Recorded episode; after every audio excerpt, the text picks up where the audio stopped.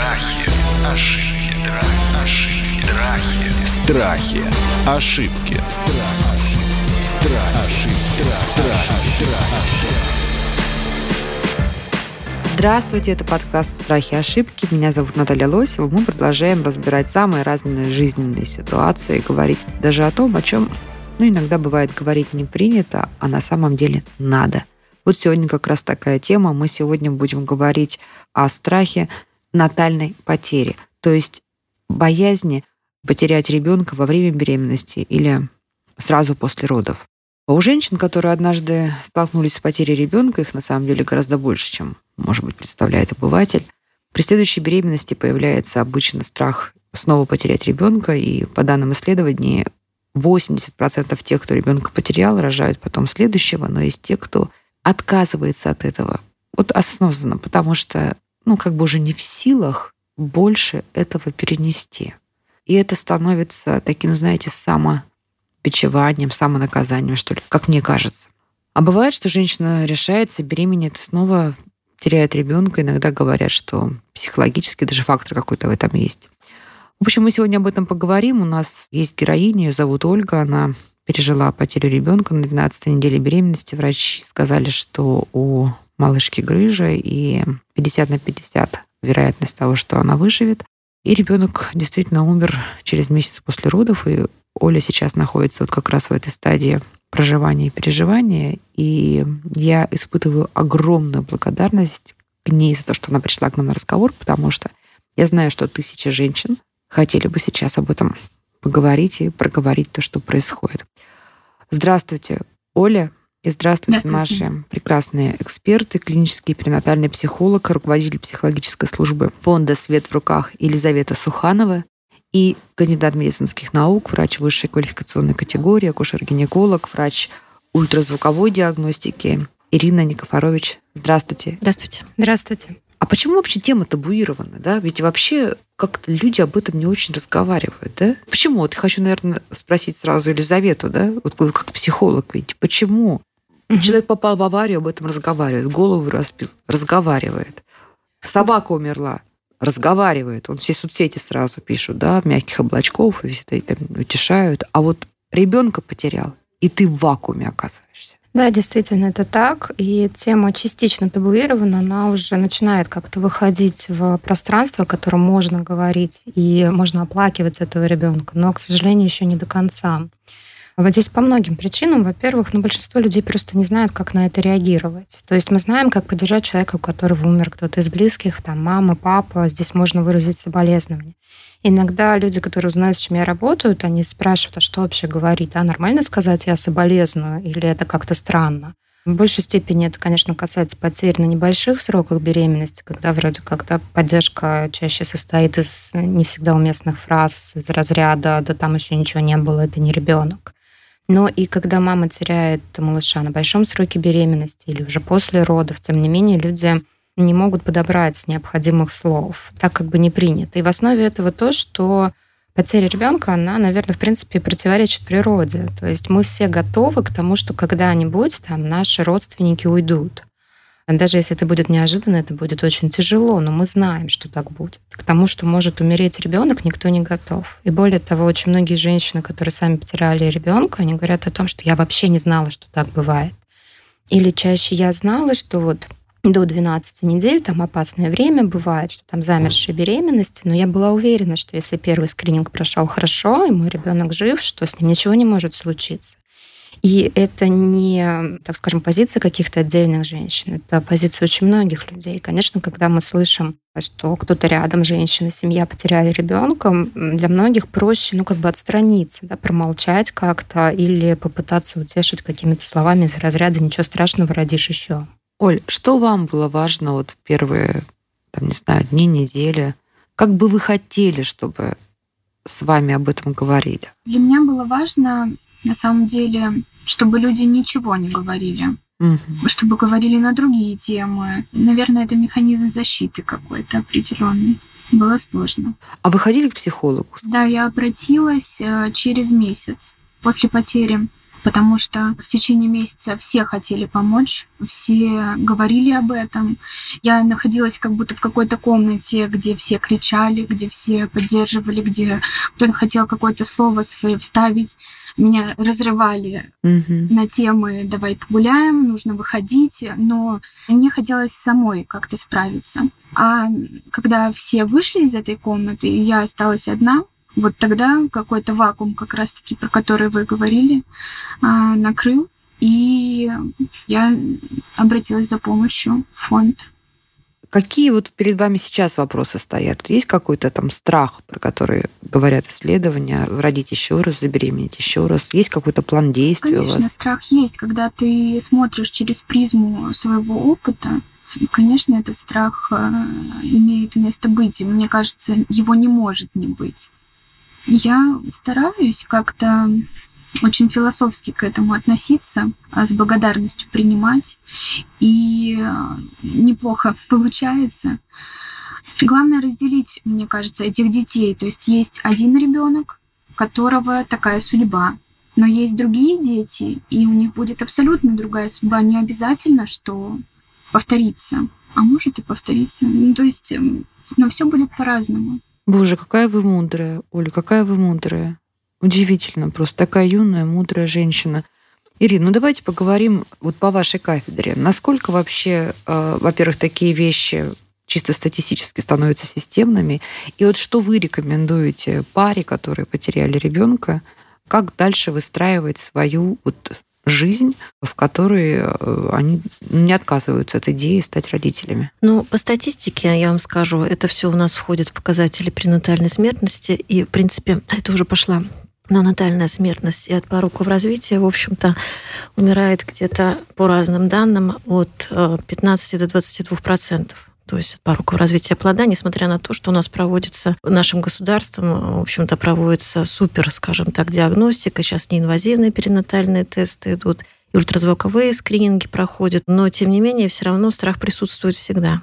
Не стоит теряться и не стоит терять надежду. Почему? Потому что ну вот наша героиня Оля, да, она молодая, красивая, и я думаю, что у нее все будет хорошо. Просто надо к этому вопросу подойти, может быть, побольше э, обследоваться, посмотреть, что там, какие причины, что там было во время беременности, как протекала беременность. Потому что такие пороки, какие возникли у маленькой пациентки, которая вот родилась, значит, они возникают где-то на восьмой-десятой неделе гестации. Развитие. Есть, да, угу. да, да. То есть мы даже, я даже изучала, посмотрела по литературе как это часто бывает. Это не частые пороки, но тем не менее они бывают. И, в общем-то, понимаете, когда рождается большой ребенок, это шок не только для пациентки, но и для врача, который принимал роды. Да.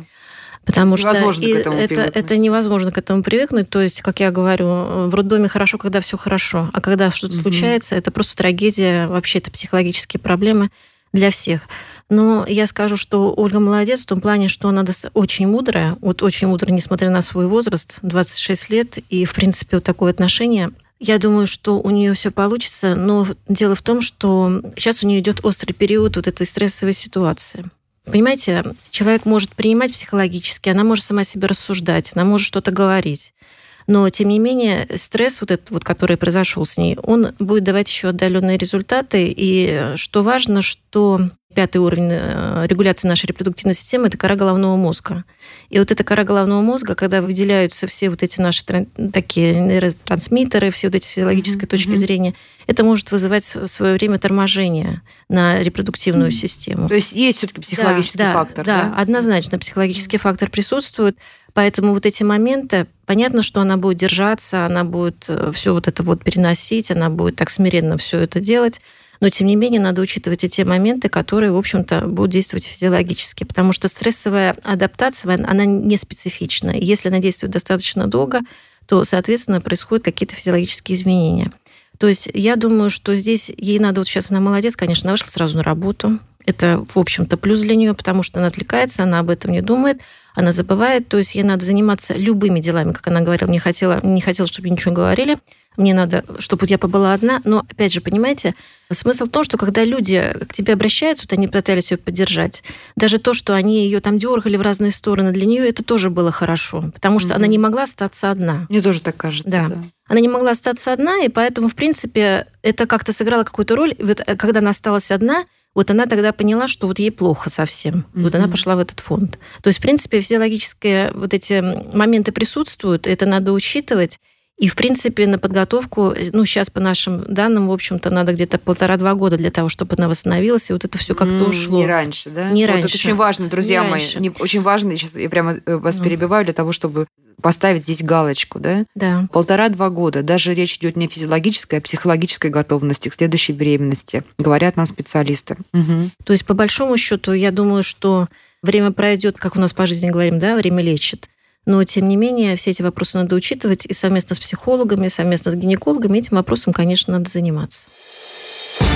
Страхи, ошибки.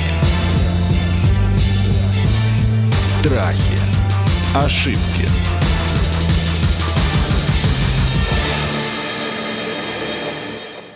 Оль, а вот вы уже знали, да, что ребенок родится вот с такой, ну, практически 50% вероятностью летального исхода.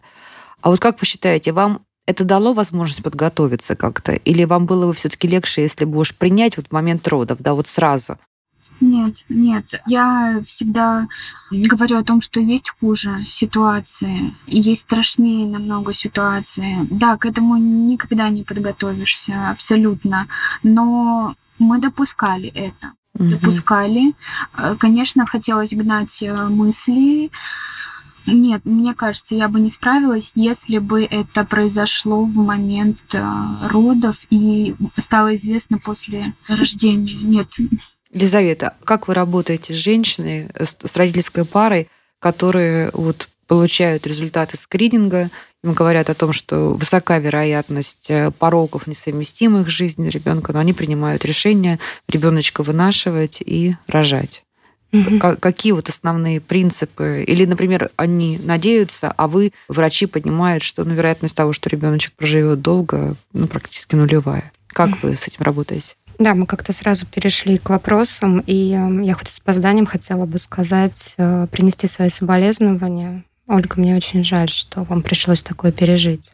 Как мы работаем? Ну, в первую очередь, психолог и, ну, я думаю, медицинский специалист тоже никоим образом не может влиять на решение родителей. Наша задача предоставить угу. всю информацию, чтобы каждая семья понимала, да, с медицинской точки зрения, какие есть риски, какой есть шанс и так далее.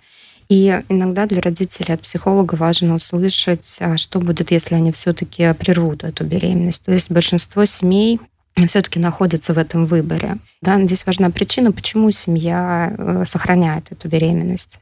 Кто-то по религиозным соображениям, кто-то считает, что вот если эта жизнь пришла, то она заслуживает того, чтобы прожить столько, сколько отмерено.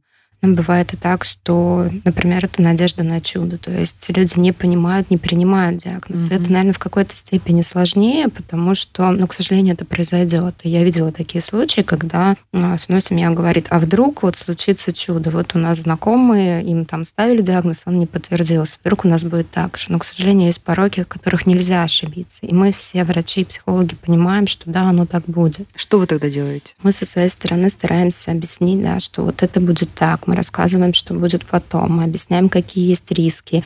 И там в случае некоторых патологий это хуже для мамы, например, да, именно с медицинской точки зрения, я сейчас только про медицину, да, то есть, например, uh-huh. при некоторых пороках необходимо кесарево сечение, это шрам.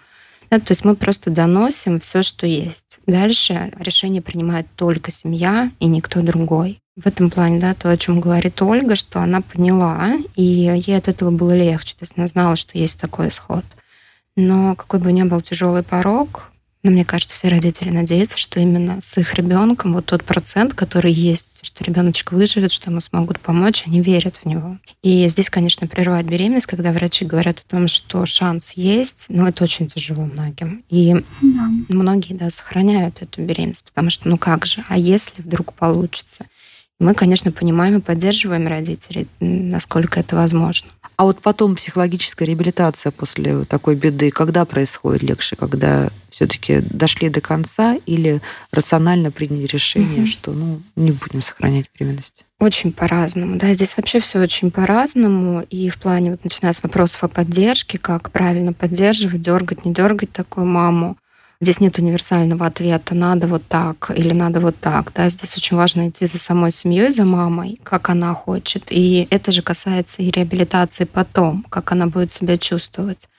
И когда есть такая фраза «нет верных и неверных решений», есть то решение, с которыми эта семья потом сможет жить. И Ольга приняла это решение, она знала о том, что так может случиться.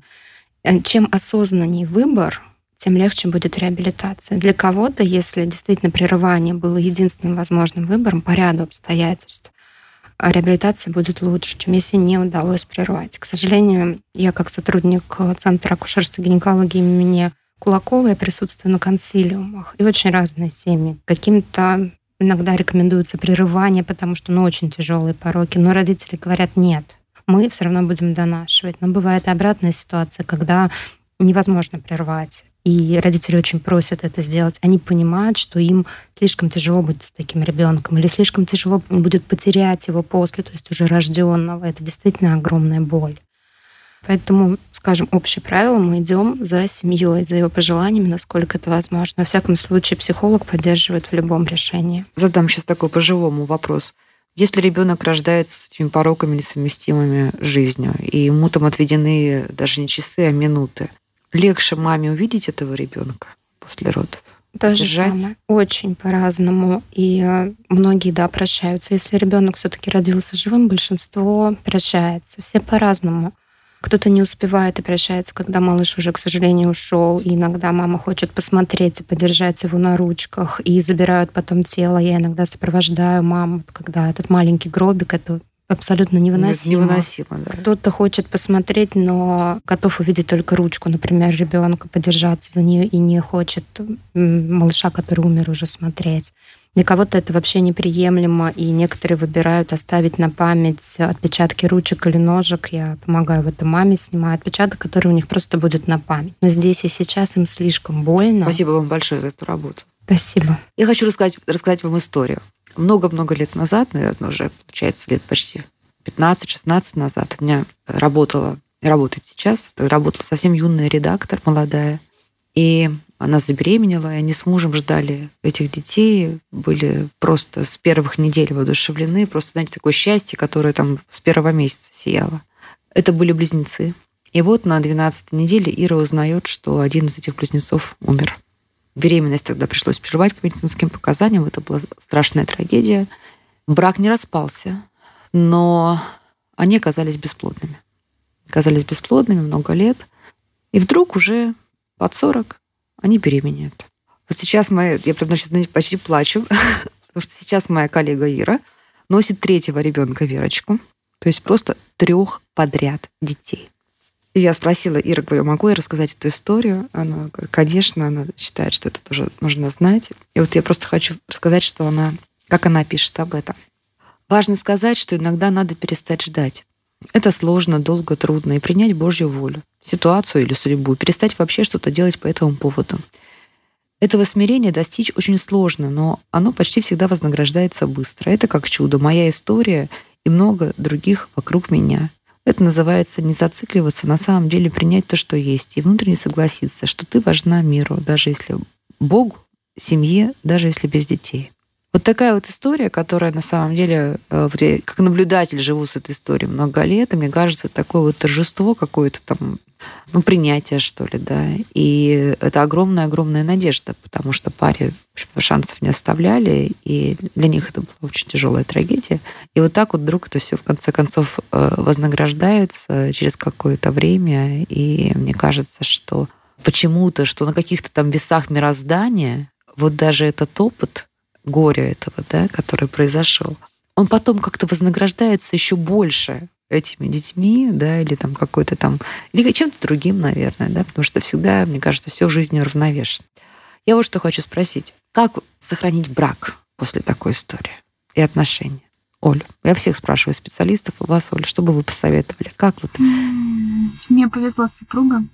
Я бесконечно благодарна за поддержку и за его силу. Когда знакомилась с разными историями, очень часто, очень большой процент тех, э, кто распадается, но это такое испытание любовью, такое испытание горем. Я не знаю как, я не знаю как, но как-то в поддержке друг друга. Главное не винить э, друг друга. Это самое важное. У нас такого не было. И а вы все думаю, решения что... принимали вместе, да? Все это вместе обсуждали? Да, да, да. Я сама не смогла принять решение. А и... супруг старше вас? На год. Ну, то есть совсем тоже ровесники. юный, 27 лет, да? да. Угу. Потрясающе. Страхи, ошибки. Страхи, ошибки.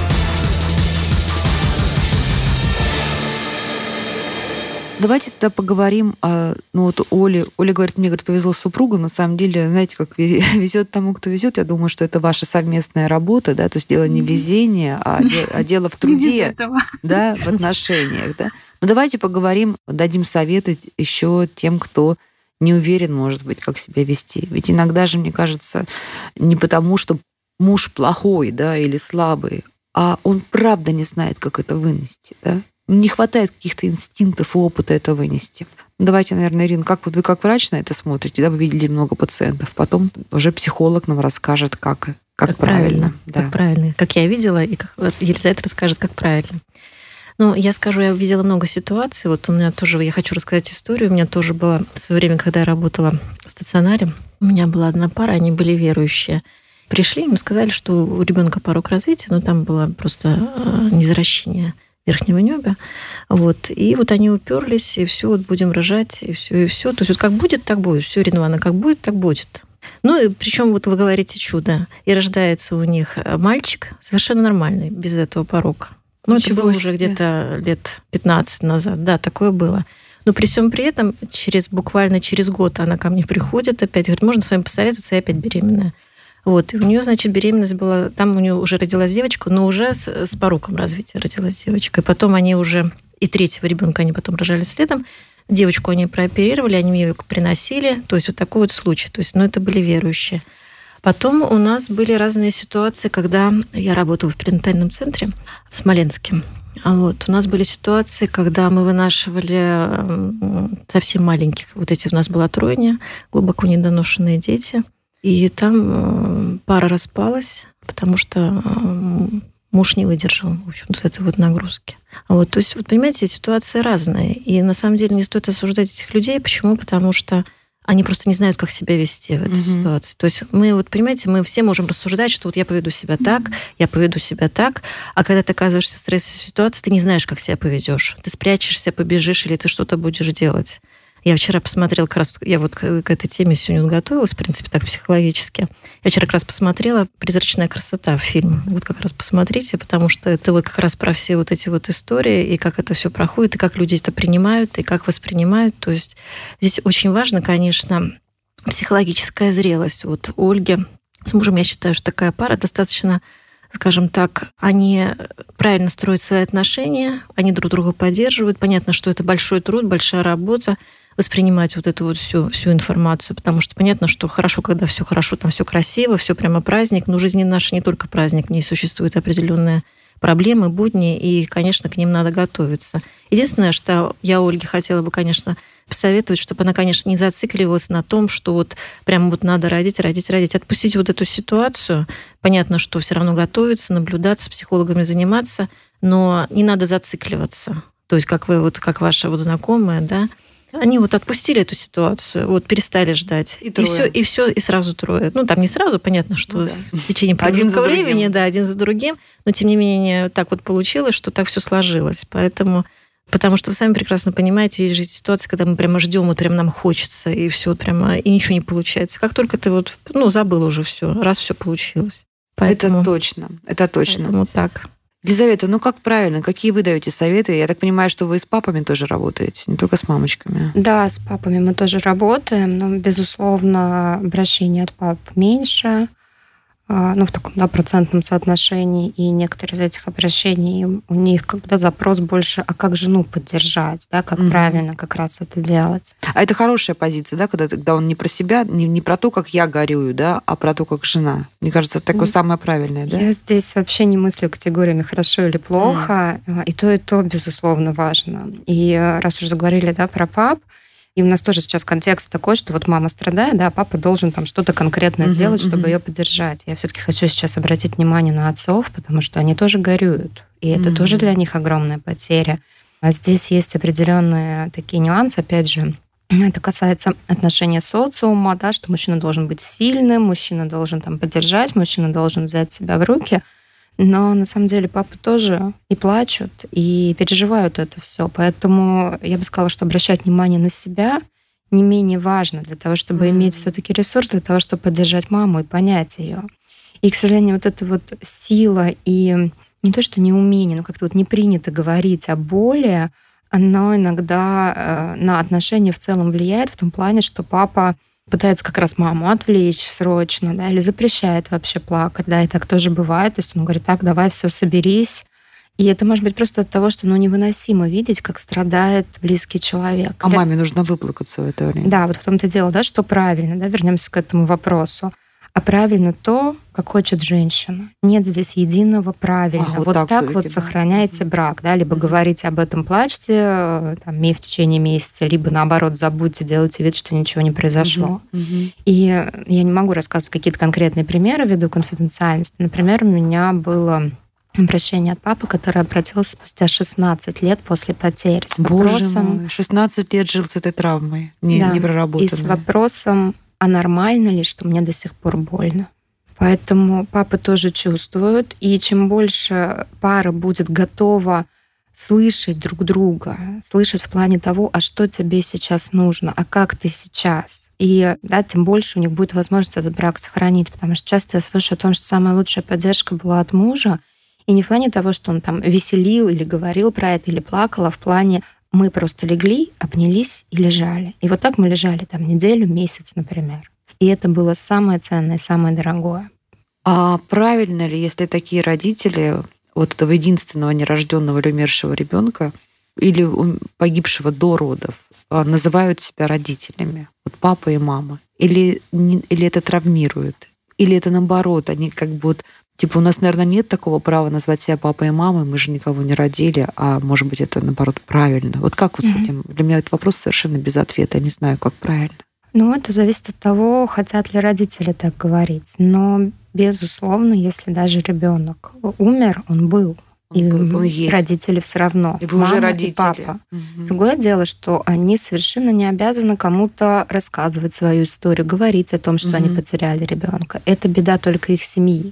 Поэтому здесь каждый родитель решает для себя сами, как отвечать на вопрос, есть ли у вас дети или сколько у вас детей. Кто-то говорит, э, считая того малыша, который ушел.